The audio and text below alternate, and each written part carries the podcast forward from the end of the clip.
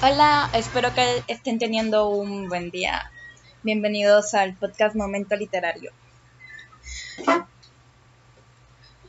Para mí es un placer estar aquí nuevamente. Yo estuve más para los primeros episodios, después no pude seguir participando por ciertas razones. Hoy les vengo a hablar acerca de las cosas que pensé mientras leía el último libro en físico que me he leído. Y pensé muchas cosas. Realmente no hubo una sola página en la que no pensara algo en contra o a favor de algún personaje o suceso.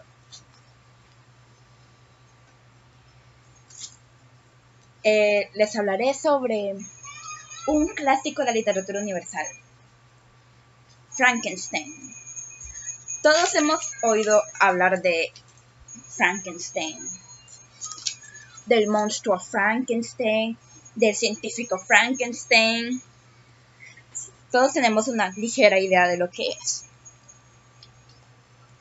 Yo, al comprar el libro, solo me esperaba un increíble relato de horror. Pero me encontré con... Bueno, no precisamente con eso. El título original del libro es Frankenstein o el moderno Prometeo. Comenzaré hablándoles del libro para que no se sientan perdidos, porque el libro no es exactamente como nos cuentan diferentes versiones de la historia en películas. De repente vi la figura de un hombre en la distancia. Avanzaba hacia mi posición con velocidad sobrehumana. Daba brincos sobre las grietas del hielo, donde yo había caminado con sumo cuidado. Su estatura, pude comprobarlo a medida que se acercaba, sobrepasaba a la de los hombres. Temblé, la vista se me nubló y me sentí desmayar pero los vientos helados de la montaña lograron restaurarme. Me di cuenta en medida que la figura se acercaba de que se trataba del demonio que había creado. Vaya visión tremenda y aborrecida. Comencé a temblar de rabia y horror, pero tomé la decisión de esperar su acercamiento, para luego tensarme con él en un combate mortal. De esta manera, Víctor Frankenstein, un joven científico suizo, describe el reencuentro con el repugnante ser que ha creado, y a quien ahora debe erradicar de la faz de la Tierra. Tanto Víctor como el engendro salieron de la prodigiosa imaginación de una chica de 19 años, Mary Shelley, que inscribió para siempre su nombre en el Olimpo de la literatura universal. Y solo porque sí. Porque esta historia es considerada de terror, de horror. Es algo muy simple. Simplemente porque tiene un monstruo y sucesos paranormales. Y lo paranormal es estrictamente lo que es diferente a lo normal. Eso es lo que lo hace de terror. No es que de miedo, no de miedo, eso es perfectamente subjetivo. Y no es que mi mente del siglo XXI haga que una historia escrita hace dos siglos no me dé miedo. Eso no tiene nada que ver. A cualquiera le puede asustar cualquier cosa. Todos creemos que el monstruo es el protagonista, pero ¿quién es en realidad? es el científico. De hecho, casi toda la historia la vemos desde su punto de vista, la manera en la que él ve y relata los sucesos. Así que dejémonos eso de que el monstruo, la criatura, el demonio, como quieran llamarlos, es el protagonista porque no es así. Pero ¿por qué consideramos que el protagonista es el monstruo si en realidad es el científico? también es bastante fácil, sencillo, porque toda nuestra vida nos han mostrado como Frankenstein, ah, el monstruo, el monstruo, el monstruo de Frankenstein, el monstruo Frankenstein, como si Frank fuera el nombre y Stein el apellido. Y siempre hemos relacionado a ese monstruo como el protagonista de la historia, cuando en realidad no es así, pero eso ya no es nuestra culpa, sino que la manera errónea en la que nos han mostrado los hechos. Ahora, ¿Quién fue Prometeo y por qué se le compara con él? Como dije antes, el nombre original de la historia es Frankenstein o el moderno Prometeo. El mito de Prometeo es, en la mitología griega clásica, uno de los que produce mayor fascinación.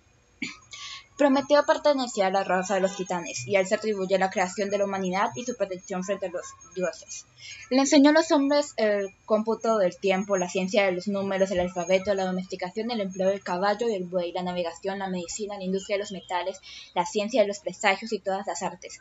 Así el hombre pasó de una época oscura y primitiva a la civilización y el desarrollo tecnológico. Pero para dominar todas las artes era fundamental el control del fuego. Para la entrega de este don, el más importante de todos, Prometeo robó el fuego del Olimpo, lo que enfureció a Zeus, quien para vengarse le envió a Pandora con una caja conteniendo todos los males. Prometeo no cayó en el engaño, pero quien sí lo hizo fue su hermano Epimeteo, que se casó con Pandora. La caja fue abierta y los males esparcidos por el mundo. No contento Zeus con esto y temeroso de que Prometeo pudiera revelar un secreto que supondría su derrocamiento del trono del Olimpo, Prometeo fue encadenado a una roca donde un águila le devoraba las entrañas. Solo podrá liberarse si algún inmortal consistiese en sustituirme. Según narra Esquilo en su tragedia Prometeo encadenado, el titán soportó el castigo sin rendirse a Zeus ni revelar el secreto, hasta que fue liberado por Hércules, quien mató al águila e hirió al centauro Quirón con una flecha envenenada, causándole gran sufrimiento. Este pidió a Zeus que le liberase de su inmortalidad y aceptó sustituir a Prometeo, quien volvió al Olimpo. Prometeo representa el valor de la destreza y la inteligencia para comprender, interpretar y manejar la naturaleza y sus fenómenos, dando lugar a las distintas técnicas que permiten el desarrollo de la civilización. No obstante, el mito revela también las consecuencias de sobrepasar los límites, ya que no es posible el dominio absoluto de dichos fenómenos. y pues la razón por la que se nos compara a Frankenstein con Prometeo es porque él creó vida nueva de la nada, no como se está acostumbrado. Sobrepasó los límites conocidos de la naturaleza. Y también en la historia nos muestran las supuestas consecuencias de que él haya pasado, sobrepasado cuyos límites.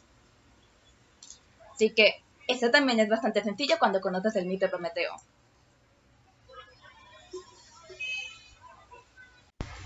Ahora, ¿cómo comienza la historia y cómo llega, según ella, a nosotros?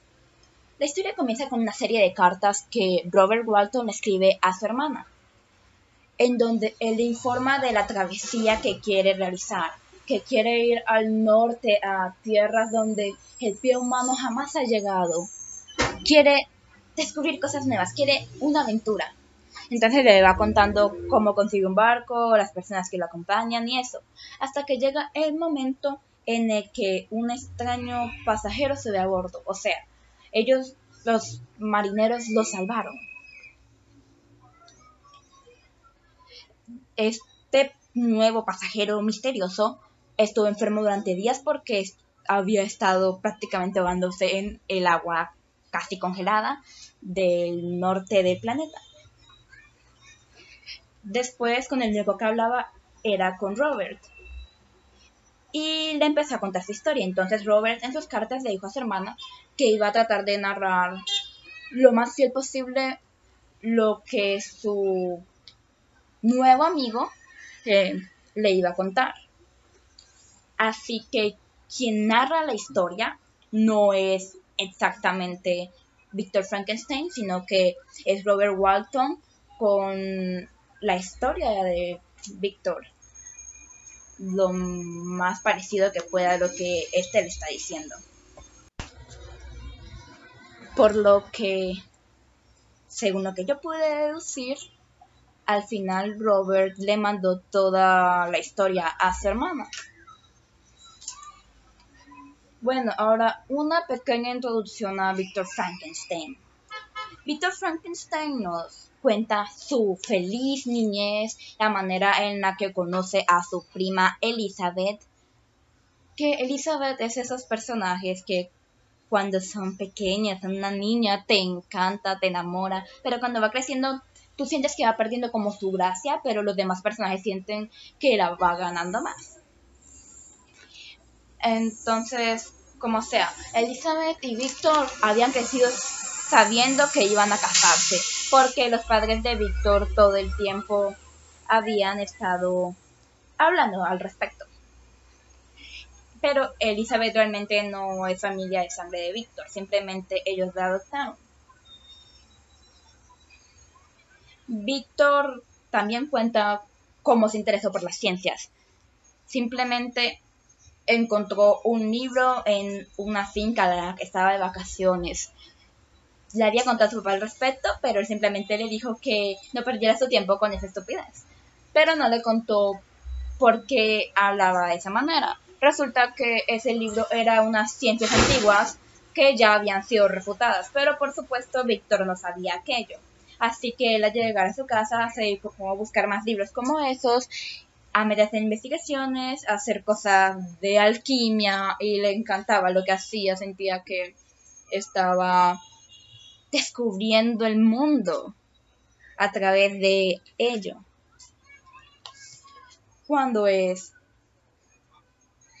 Cuando termina la escuela, él decide estudiarse a otro país que todavía no tengo claro cuál es, porque no lo dicen explícitamente.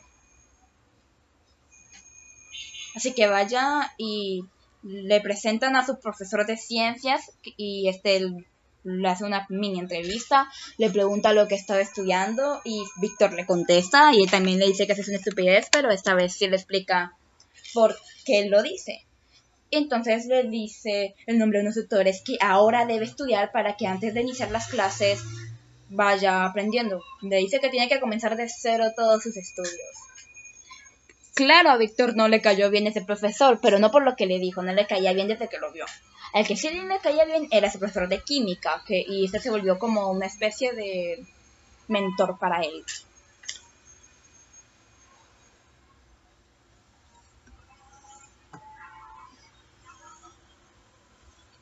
Ya casi terminando la universidad o después de terminarla, tampoco nos dejan claro esa parte cuando Víctor está viendo una tormenta en su ciudad natal, Ginebra, ve caer un rayo y simplemente una chispa en su cabeza se enciende, como diciendo, ya sé cómo se crea la vida.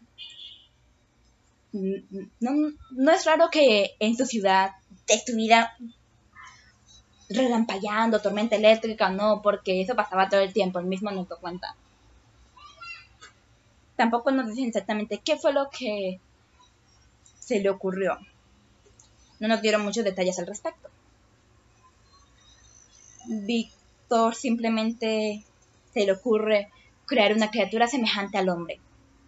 Pero luego piensa que será más fácil hacerlo de proporciones gigantescas porque la anatomía humana es bastante compleja. Así que empieza a ir a cementerios, y buscar cadáveres y restos de humanos. Y empieza a armar y son arduos meses y va llevando un diario. Y cuando por fin, por fin ya lo tiene listo frente a sus ojos, está en el edificio donde vive, en su apartamento. O, bueno, no exactamente su apartamento, pero sí en la parte de arriba de su edificio que se me olvidó el nombre. Que lo usaba como laboratorio no nos dicen tampoco cómo le da la vida. Simplemente nos dicen que es una tormenta eléctrica, pero nunca nos dijeron que salió del techo o algo por el estilo, como lo que nos tienen acostumbrados. Simplemente que la bestia abrió los ojos. Incluso Frankenstein nos dice que trató de hacerlo más o menos guapo, pero cuando lo ve abrir los ojos con vida, se siente aterrado, aterrado. Y sale corriendo. Después baja a su apartamento y trata de dormir. Y cuando abre los ojos, despierta, ve a la bestia que ha creado frente a él, entonces huye, solo huye. Después cae enfermo, su mejor amigo, Henry, Clerval, creo que es Clerval el apellido, va a ayudarlo, visitarlo y también estudiar. Henry me caía ahí más o menos porque algunas cosas me encantaban y otras cosas que él planeaba hacer y que le usaban sí que me parecían odiosas, pero sé que eso era muy normal, esa clase de pensamiento en esa época, así que tampoco puedo quejarme mucho.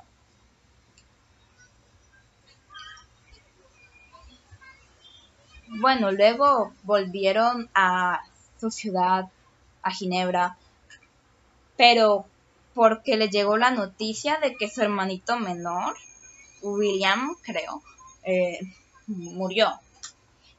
Entonces ellos dos van a Ginebra casi corriendo y este Víctor simplemente piensa, el demonio que he creado, él le llama demonio, ha matado a mi hermano solo porque sí, porque está convencido de que tiene una maldad enorme que no puede con nada, solo porque se vio horripilante. Después, él, cuando llega a la ciudad, cree ver al demonio en el lugar donde mataron a su hermano. Y lo ves escalar una alta, alta montaña de esas de Suiza, que un humano normal no podría escalar de esa manera. Así que un día decide ir para allá para interrogarlo. Está seguro de lo que vio. Por supuesto, se lo encuentra. Pero su creación quiere hablar con él. Sí, sí, su creación sabe hablar perfectamente como un hombre civilizado. Entonces, lo que su creación le contó. Es mi parte favorita de la historia, pero que me da rabia también. Creo que toda la historia me da rabia, pero que un libro te dé rabia no es algo malo. Al contrario, es que estás encontrando emociones con él. La historia del demonio inicia cuando abre los ojos a la vida. Si Víctor se asustó al verlo, imagínense él que también se asustó al nacer de la nada y al ver que le gozaba miedo a alguien más. Y luego cuando vio que su creador huyó de él, le dio aún más miedo, así que él también huyó, pero hacia el bosque. Pasó la noche ahí y después y luego pasó varias noches en ese mismo bosque, se familiarizó con los pájaros, con la naturaleza. Comía muy poco, pero él podía sobrevivir de esa manera. Estaba ahí a la intemperie. Después se aburrió de donde estaba y decidió, ya saben, salir a conocer el mundo. Por supuesto, a alguien de proporciones gigantes con una apariencia tan horrible, los humanos iban a escandalizarse, a temer y a reaccionar como siempre reaccionan. Ya saben, porque los humanos le temen a lo desconocido, a lo que se ve muy mal, a lo que se ve endemoniado, a solo su apariencia y no saben cómo reaccionar, así que reaccionan de la peor manera posible. Pero ¿qué se puede hacer? Eso no es naturaleza, pero eso implica que esté bien. Así que él va, pasa por un pueblo y lo atacan, cuando solamente se había acercado a una niñita. Pero pues, él nunca había visto humanos, pero tampoco trataba de lastimar a nadie, no quería dañar a ninguna persona. Después, al día siguiente, bueno, esa misma noche, encontró una chocita y un hueco para entrar a un lugar anexo a la chocita. Y se quedó a pasar la noche ahí. Al día siguiente, en la mañana siguiente, empezó a escuchar ruidos afuera, así que se asomó por una rendija y vio a una chica y luego un chico y los escuchaba hablar, bueno, hacer sonidos, él no sabía lo que era hablar y él no entendía nada de lo que decían. Pasó sus días escuchándolos, viéndolos, tratando de entender sus reacciones y ahí escondido.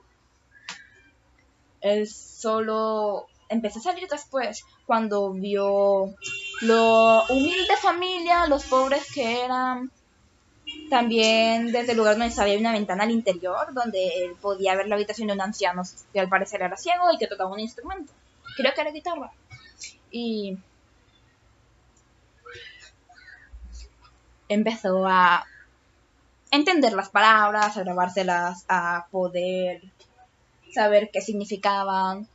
Vio que el esfuerzo que hacían ellos, ellos él, él pensaba en ellos como sus, sus protectores. Esta es la palabra, protectores. Entonces quiso ayudarlos. En las noches salía a ese escondite y iba al bosque, cogía las herramientas que había visto al hombre usar, cogía leña y la dejaba en la puerta de la choza. Entonces ellos se sorprendían mucho y estaban muy felices cada vez que encontraban eso. Él al inicio les robaba comida, pero luego cuando vieron que ellos a veces tenían que abstenerse de comer para que el anciano comiera, decidió dejar de hacer eso y empezar a coger frutos del bosque. Entonces él los vio y los vio y empezó a tomarles cariño, a aprender de ellos. Un día llegó una chica árabe que no hablaba el mismo idioma que ellos. Entonces él vio como el frío hombre se mostraba muy gentil con ella, como si sintiera algo por ella. Resulta que la chica se quedó a vivir con ellos y ellos empezaron a enseñar su idioma, francés, porque ella es una familia francesa. Entonces, el monstruo aprovechó para también aprender el idioma, aunque se sentía orgulloso, muy orgulloso, porque veía que él avanzaba más rápido en las lecciones que la chica árabe. Pero es obvio porque él no conocía ningún idioma, así que apenas estaba aprendiendo y de esa manera se aprende mucho más rápido. Mientras que la chica árabe llevaba mm, casi 20 años hablando una lengua y que le metan otra así de sopetón es más complicado. Créeme, lo sé. Bueno, luego él encontró unas cartas que se habían escrito Félix, Félix el, el hombre ese y la chica árabe, en donde conoció su historia y sí, ellos estaban enamorados. Un día, sintiéndote seguro de sí, cuando Félix y su hermana y la chica árabe salieron a dar un paseo, decidió entrar porque él llevaba mucho tiempo queriendo hablar con ellos. Pero él no había querido por la manera en que lo habían tratado en aquel pueblo y tenía miedo de que lo rechazaran. Así que por eso decidió entrar a la casa cuando estaba el hombre ciego solo. Porque un ciego no puede juzgar por lo que ve, pues porque no ve. Y entonces empezaron a hablar. El monstruo se presentó como un viajero que no podía, que apenas había llegado. Y... Ah, claro, se me había olvidado. Él había encontrado libros.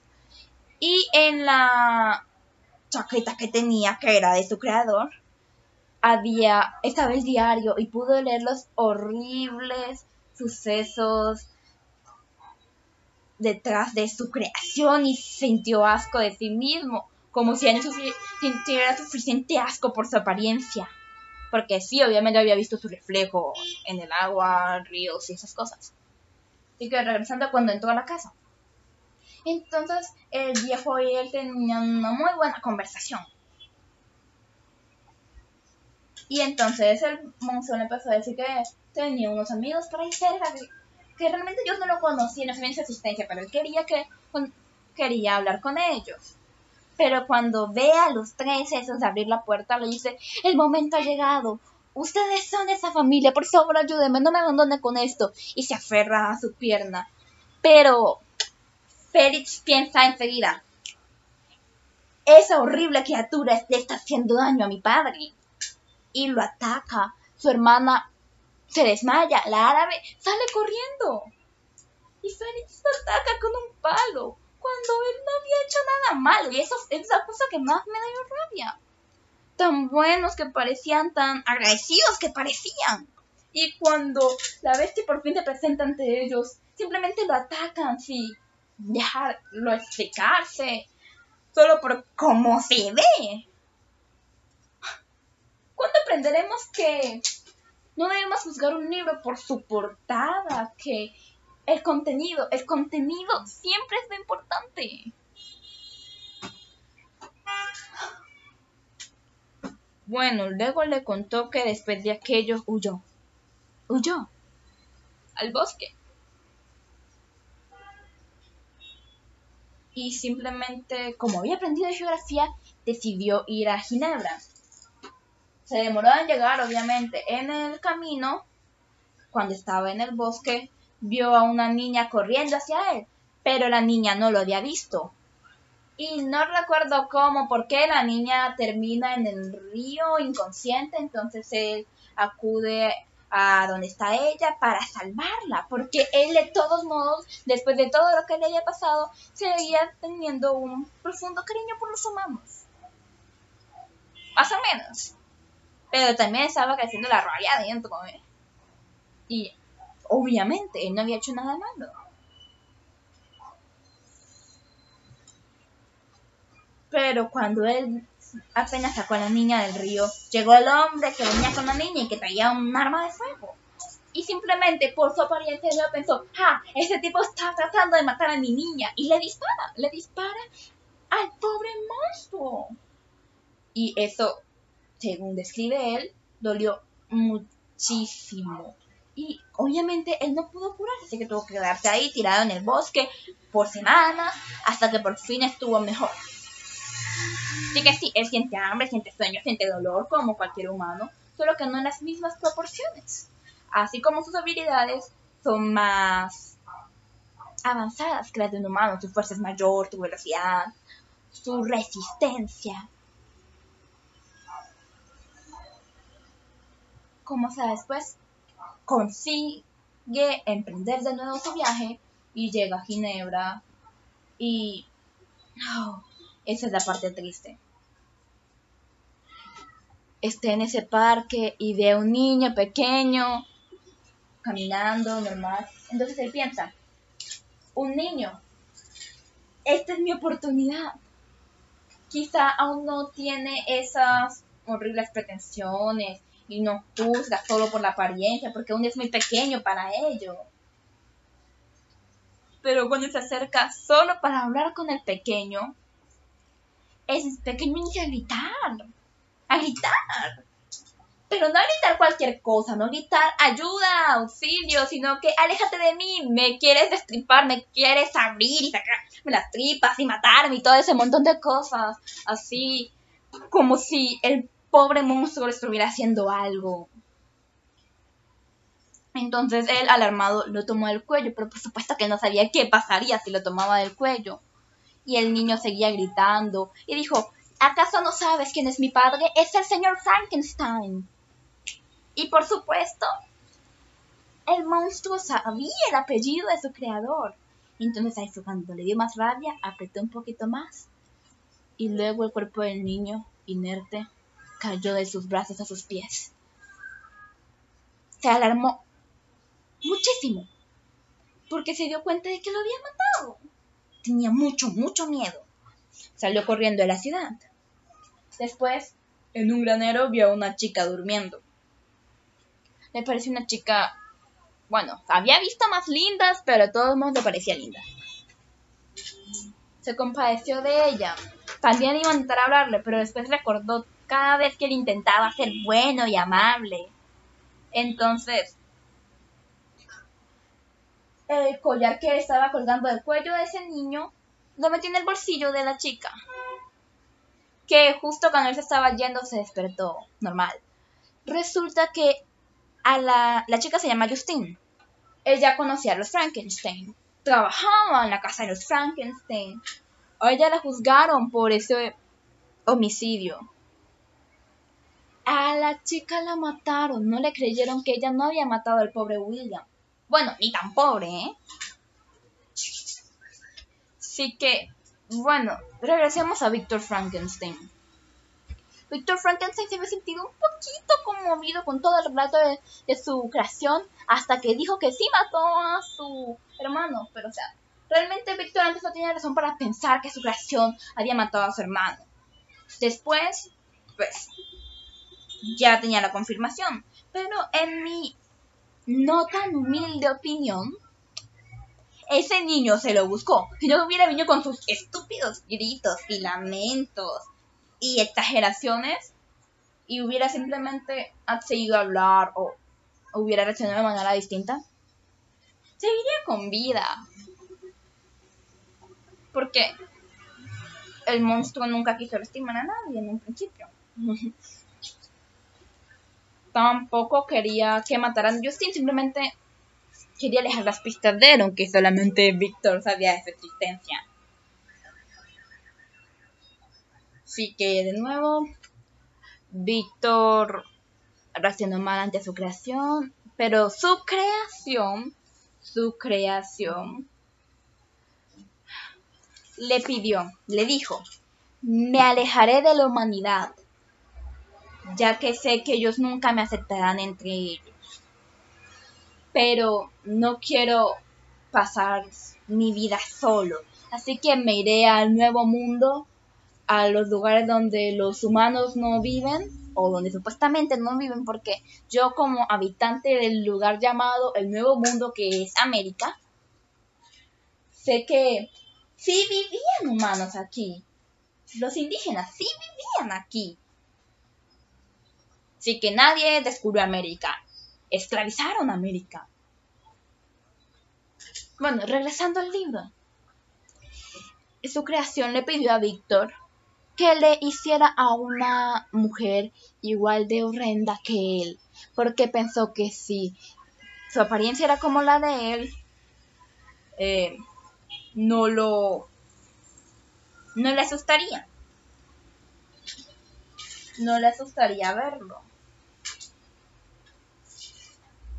En un principio, Víctor se negó.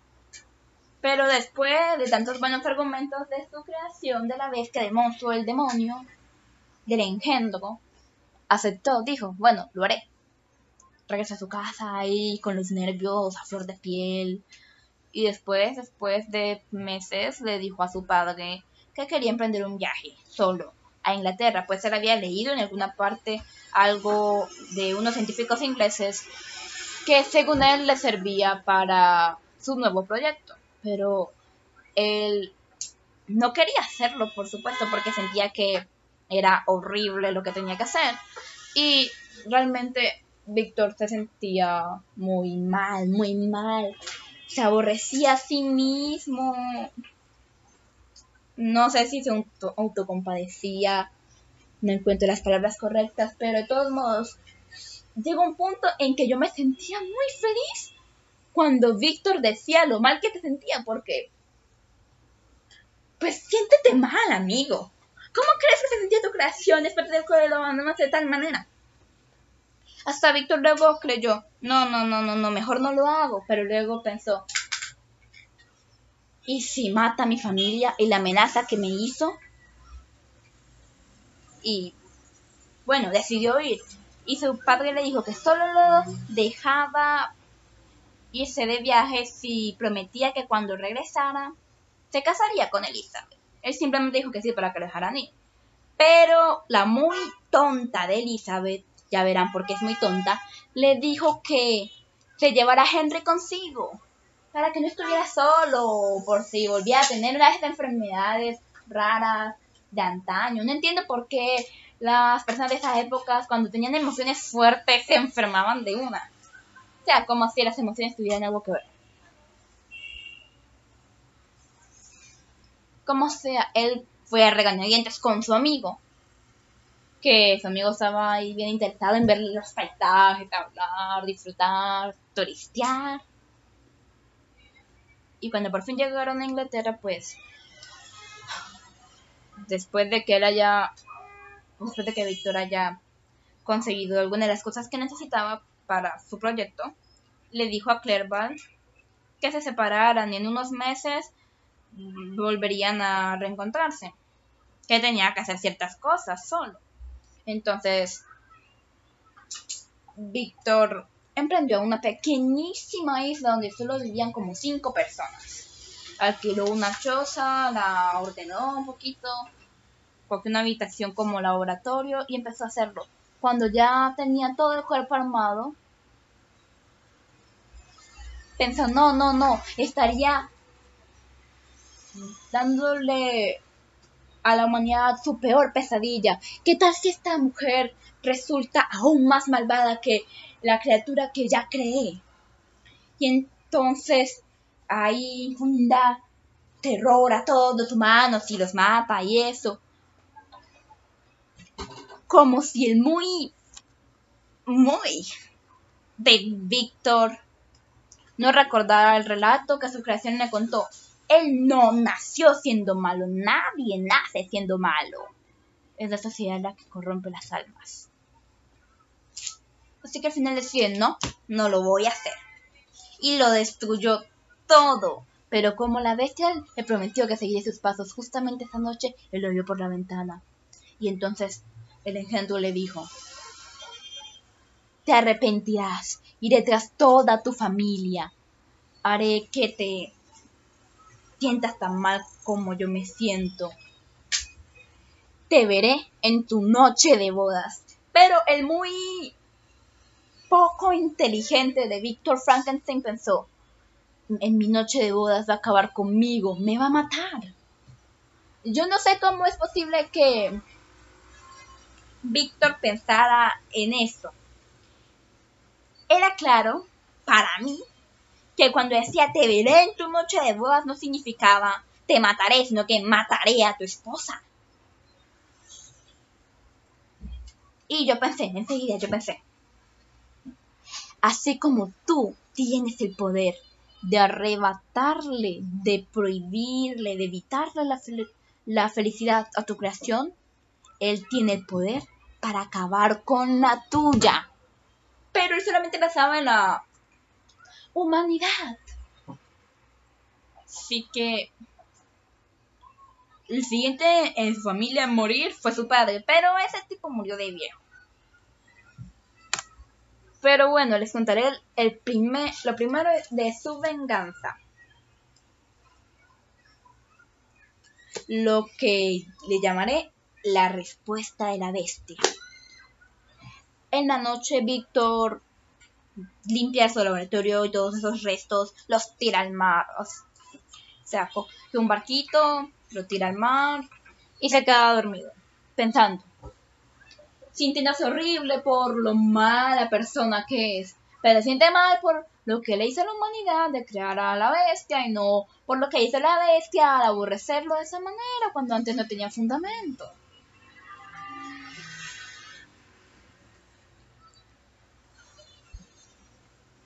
Cuando se despertó vio que no, no había tierra hacia ningún lado. Entonces empezó a remar, remar, remar y por fin vio una costa, llegó ahí, pero nadie lo... no lo recibieron de buena forma. Lo acusaban de inmediato de ser un homicida. Él no entendía absolutamente nada. Si quieres resumir esta parte, él había llegado a Irlanda, pero pensaba que era Inglaterra porque hablaban inglés pero luego se le dijeron que era Irlanda. Lo trataron como homicida porque habían encontrado ese mismo día, esa misma mañana, madrugada, un cadáver. Y decían que ese hombre había sido. Como sea, en el juicio, oh, en el juicio,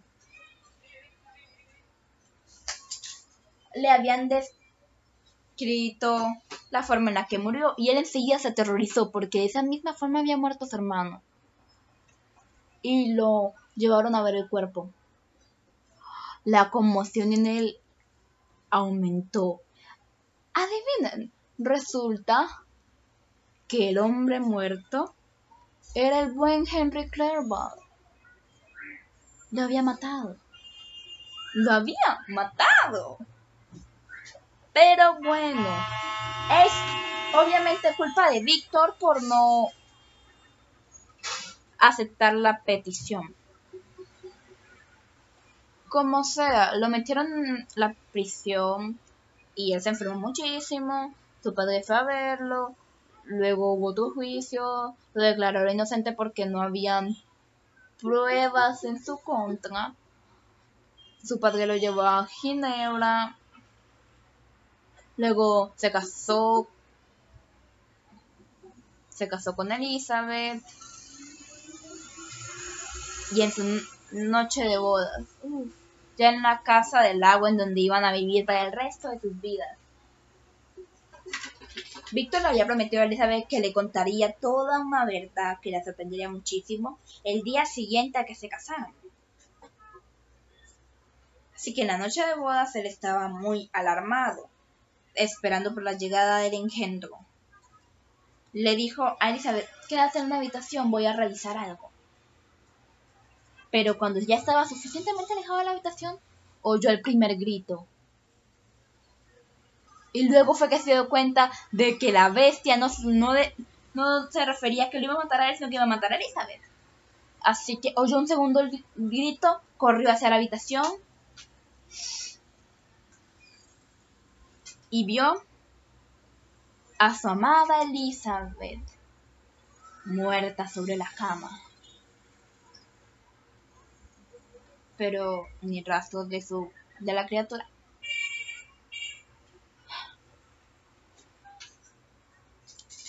Y como he dicho antes, siento aquí muy dentro de mí que todo lo que sufrió Víctor Frankenstein se lo buscó él mismo. ¿Por qué? ¿Por qué? ¿Por qué la humanidad tiene que ser así contra las cosas que son distintas? ¿Por qué? Es obvio lo mucho que me enoja esta situación.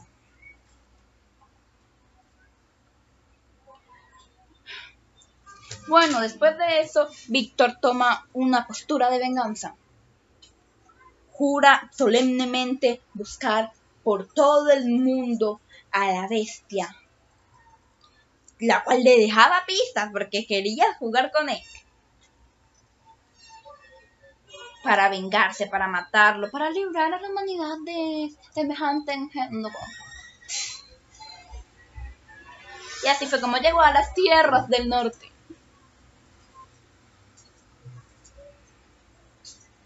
El resto ya lo saben.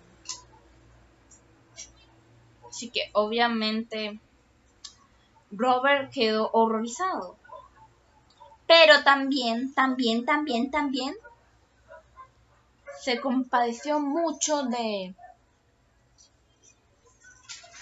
el monstruo. Así que ahí es cuando me estaba cayendo muy bien Robert. Pero Víctor no dejaba de escribirlo como alguien malvado, muy malo. Pero bueno, Víctor estaba muy enfermo, estaba en cama. Y le dijo que si él moría, que por favor, si el monstruo se le aparecía, terminara con él. Qué rabia, ¿eh?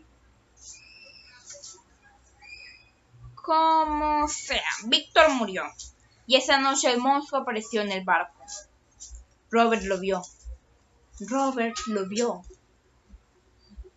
Escuchó los aullidos de dolor del monstruo.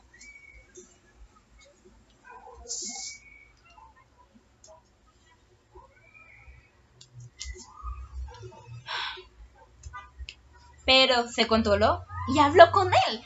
Por fin un humano tenía una buena conversación con él sin atacarlo. Pero por supuesto en su cabeza seguía estando la advertencia de Víctor.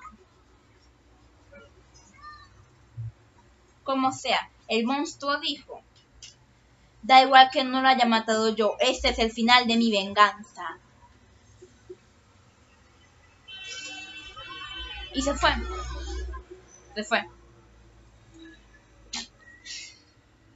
Se fue.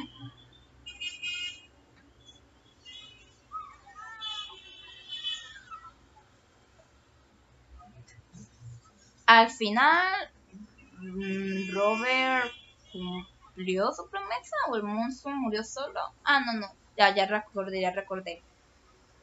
El monstruo, sabiendo que ya no tenía nada más que hacer, digamos que en resumen se quitó la vida porque pensaba que ya no tenía sentido seguir viviendo, ya había llevado a cabo su venganza contra su creador, por haberlo creado, por haberle negado la felicidad. Y en mi opinión, una venganza muy consensuada.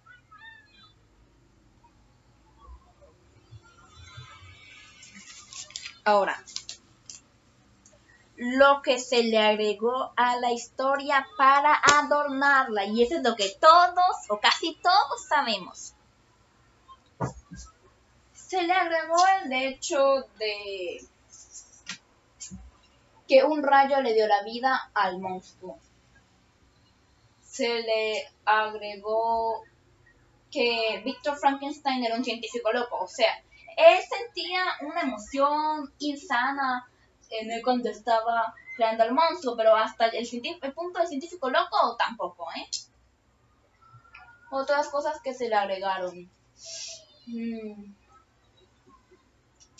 Lo de que lo subió sobre los cielos, sobre el techo, durante la tormenta eléctrica, tratando de hacer los rayos, eso también obviamente no hace parte de la historia original.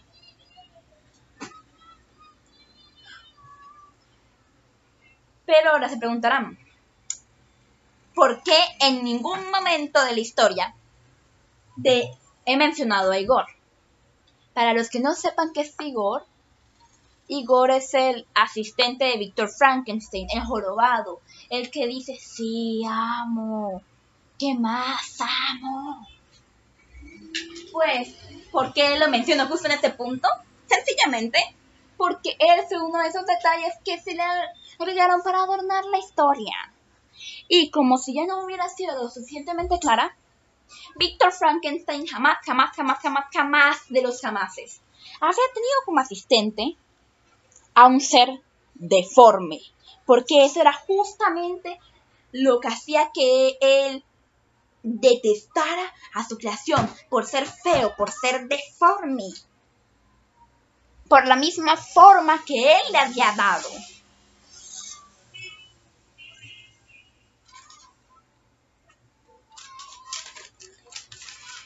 Bueno, en este punto espero que ustedes sientan la misma rabia que yo y si no, pues también se entiende, todos tenemos opiniones diferentes. Un amigo me dijo que le encantaba que yo pensara distinto, mi hermano me dijo que era muy ingenua, ilusa, ¿qué sabrá él? Pero como Igor no existe y como las palabras que usamos para llamar al monstruo suenan muy degradantes y lo hacen sonar horrible. Porque sí, sí, él empezó a ser malvado, pero es por eso de que si me tratan mal, los trataré de peor. O como en Megamente, cuando él dice, me trataban como el villano, así que decidí convertirme en el peor villano existente, en el peor de todos. Así que bueno, lo trataban como el malo, se convirtió en el malo. Así de sencillo. Lo trataban mal, él los trataba más mal.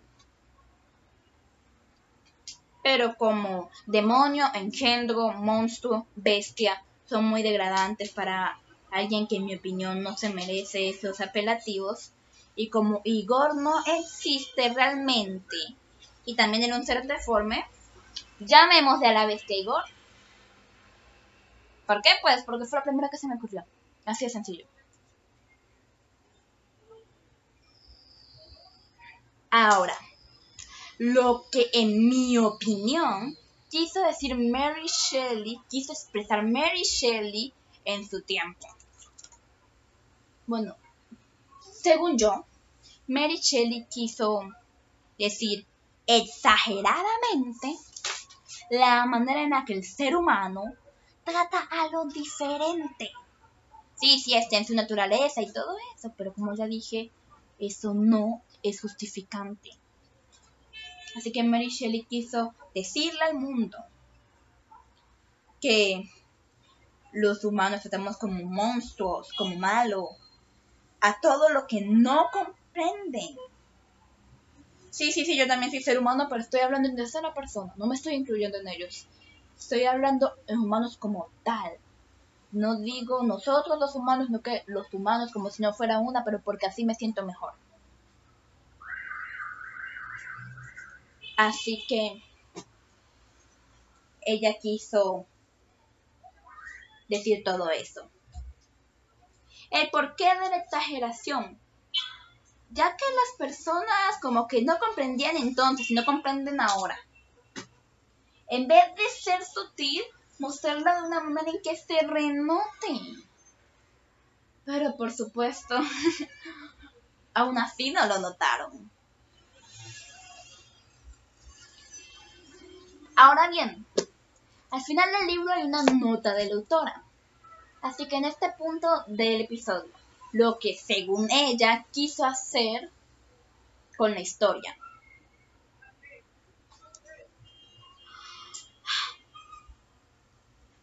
En la nota de autora ella no menciona nada de lo que yo digo, pero ella también dice que no le gusta mucho hablar de sí misma.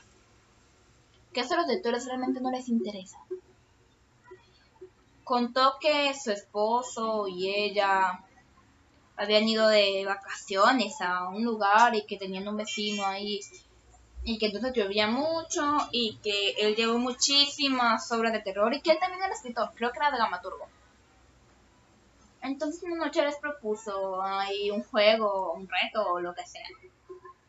Les dijo, cada uno escribirá una historia de terror. Solo porque sí, porque no tenían nada mejor que hacer.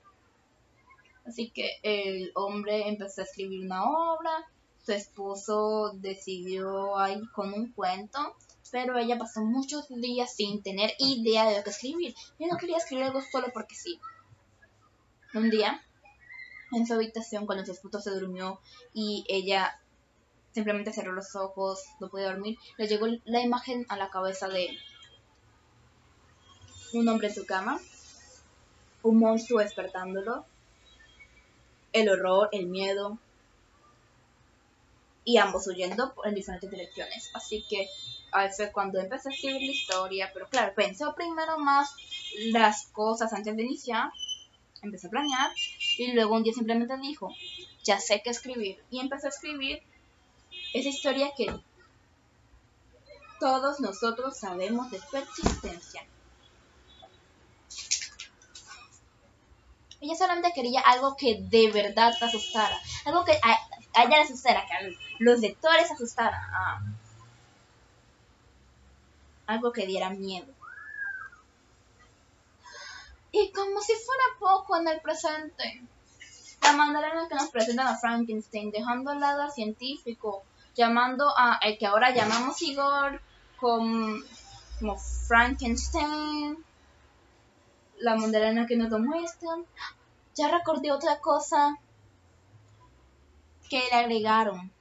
Las antorchas, los trinches, la persecución. Eso no pasó, realmente la humanidad no se enteró. y su temor al fuego. El ahora Igor no le temía al fuego, al contrario, le encantaba. Le encantaba su calidez, la manera mágica en la que se encendía, el cómo quemaba cuando lo tocabas, la luz que emanaba, le encantaba todo del fuego. Así que en el presente nos lo presentan de maneras erróneas, representando cosas que no debería representar. Por ejemplo, miremos en Hotel Transilvania, ese Frankenstein, ¿qué tiene que ver con el del libro? Otra cosa que se le añadió. En el libro nunca mencionan nada de ese montón de cicatrices de que cuando lo unieron. Es de esperarse que las tenga, por supuesto, porque tienen partes de distintas personas. Pero no dice nada de que se les cosen los miembros y que él se los vuelve a coser, ni que puede separarse y seguir con vida, no mencionan nada de eso. Así que la manera en que nos en el presente así tan animado, tan distinto, también molesta un poco, ¿eh? como miren a Drácula como nos lo presentan en las historias de ahora, que no tienen nada que ver con el libro, pero no estamos hablando de Drácula. Conclusiones.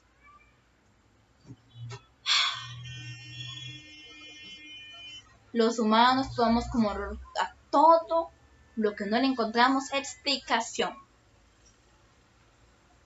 Le tememos a lo desconocido lo tratamos mal. Así que como dice una canción de Frank Sinatra que me encanta, My Way,